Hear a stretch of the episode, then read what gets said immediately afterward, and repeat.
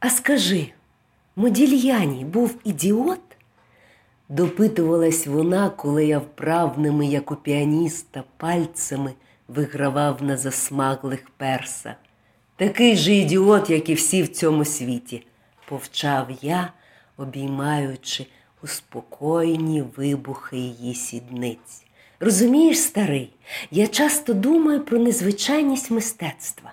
Це зайва розкіш.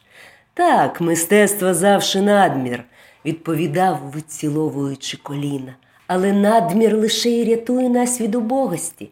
Смертним полишається єдине, бодай маленький надмір у вірі, у звичках, у смаках, просто у примхах. Так, моя маленька, саме так, ти, як завжди, говориш діло, повторював, клацаючи зубами від пристрасті. А коли в нас народиться доня, ми кластимем їй в узголів'я тільки троянди, охриплим голосом проказувала вона.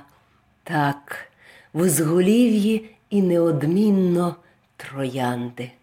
Не своїм голосом я погоджувався покірно. Яка докучлива муха дзищить і дзищить. Убий Любчику.